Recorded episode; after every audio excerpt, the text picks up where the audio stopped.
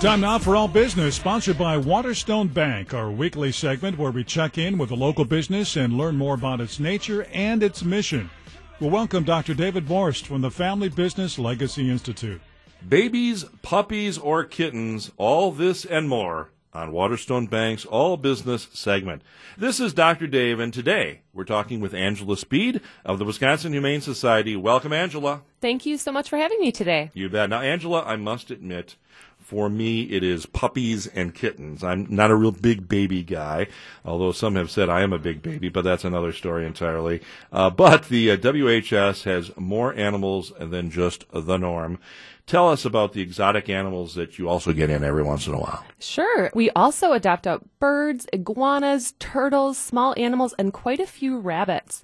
Um, plus, on the other side of our building in Milwaukee is a wildlife rehabilitation center where we care for over 5,000 wild animals a year, and those can include, you know, falcons, baby bunnies, foxes, songbirds um, all sorts of species, and of course, we serve a lot of two-legged species as well. Is that right? Like humans? Uh, humans thousands and thousands of visitors, including about eight thousand kids every year. Oh, is that right? Mm-hmm. Holy cow! Well, let's see. That's getting back to the baby thing.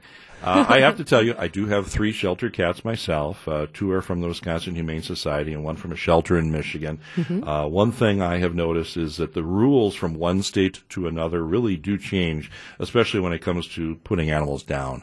Can you speak to that a little bit? Sure, it, that's pretty interesting. So euthanasia rates at shelters do vary dramatically depending mostly on the region. Mm-hmm. In the north, pretty much from New York Michigan, Wisconsin, all the way over to Oregon, we've been practicing spay neuter since the 70s. And so overpopulation tends to be lower in the northern half of the United States hmm. um, compared to states like Alabama, where euthanasia rates might be as high as 80%, oh, wow. which is really sad. Yeah. Um, but fortunately, at the Wisconsin Humane Society, all the animals in our adoption program have as long as it takes to find a new home. We never euthanize for space or time. Yeah, that's great. Um, so it is great. Well, I picked up our first Pelter shed from the Humane Society on Wisconsin Avenue, and one of the things that I was really impressed with was the, the staff themselves. They really tried to, to tailor the pet for my personality, which is eclectic at best. But uh, they really took the time to sit down, get to know me, and then maybe make some recommendations on, on pets. Is this kind of the norm, or was it just yeah. me because they thought, oh, here's a here's a creepy radio guy coming in? You know, our our staff are really our greatest asset. They absolutely love the animals in our care, and also the people whom we serve.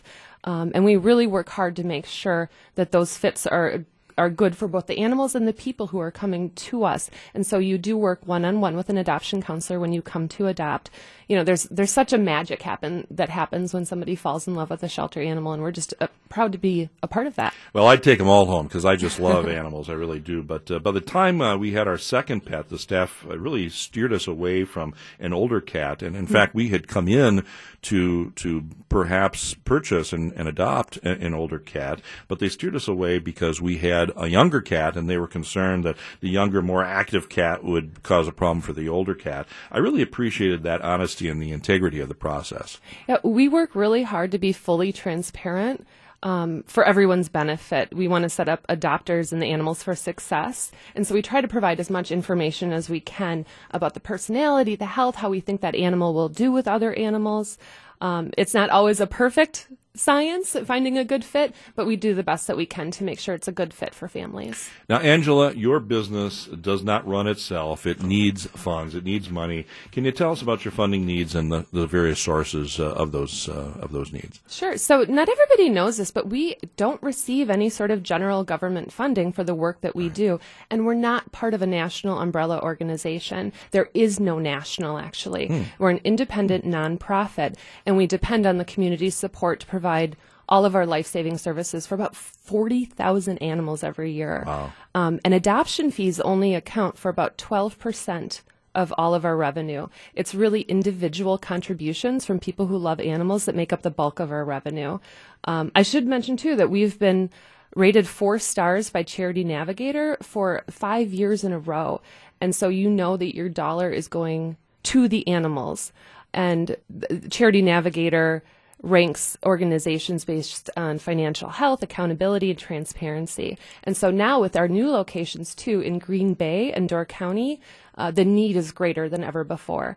Um, this month, too, in August, every single donation made to the Wisconsin Humane Society is being matched by a group of just remarkable donors, up to $100,000. Well, so I if you're on I the should fence, get out my wallet right now. now's the time. So August, it's it's a match. Yes. Wow, up to how much? A hundred thousand. $100,000 is a group of donors that have pledged that amount. So, people, you're hearing it from Dr. Dave. Get out your wallets, get out your checkbooks. Let's get all of that hundred thousand dollars doubled. Uh, these pets need your assistance, and uh, I, I really mean it. Uh, it's near and dear to my heart. I hope it is near and dear to to many of the people out there. We're going off script here, but you know what? I don't care because it is such a great cause. I, I love the place. Uh, I'm going to get misty here in a second, so we're going to move on to the next question. But uh, besides financial support and bringing in a rescue animal into your home, what can people do to support your cause? We have more than 2,000 volunteers at the Wisconsin Humane Society, and they make our work possible. So if you can't adopt, you can always volunteer. And right now, our greatest need is for foster homes. So people who are willing to open up their hearts and homes to an animal who's too sick to go into our adoption program or is maybe too young, like a litter of kittens. I see people all the time walking dogs out front. I, I sure don't want the job of having to pick up after all those dogs. I'm just saying. But Angela, where can people send those checks? Um, any of our locations, Milwaukee, Racine, Saukville, Green Bay, or Door County, the fastest though at Yep. wihumane.org. Very good. Well, terrific. Angela Speed, thanks for being on Waterstone Bank's All Business Show today with us. Thank you so much. You bet. When we called the show All Business, we were not kidding. You never know what kind of business will be featured at 6:20 a.m. every Saturday on 620 WTMJ. Today, a 501c3. Next weekend, well, you're just going to have to tune in and find out for yourself. This is Dr. Dave with the Family Business Legacy Institute wishing you a great weekend. And remember, besides going out and getting a pet, God bless. That was all business with Dr. David Borst of the Family Business Legacy Institute. Tune in again next week as we welcome in another local business.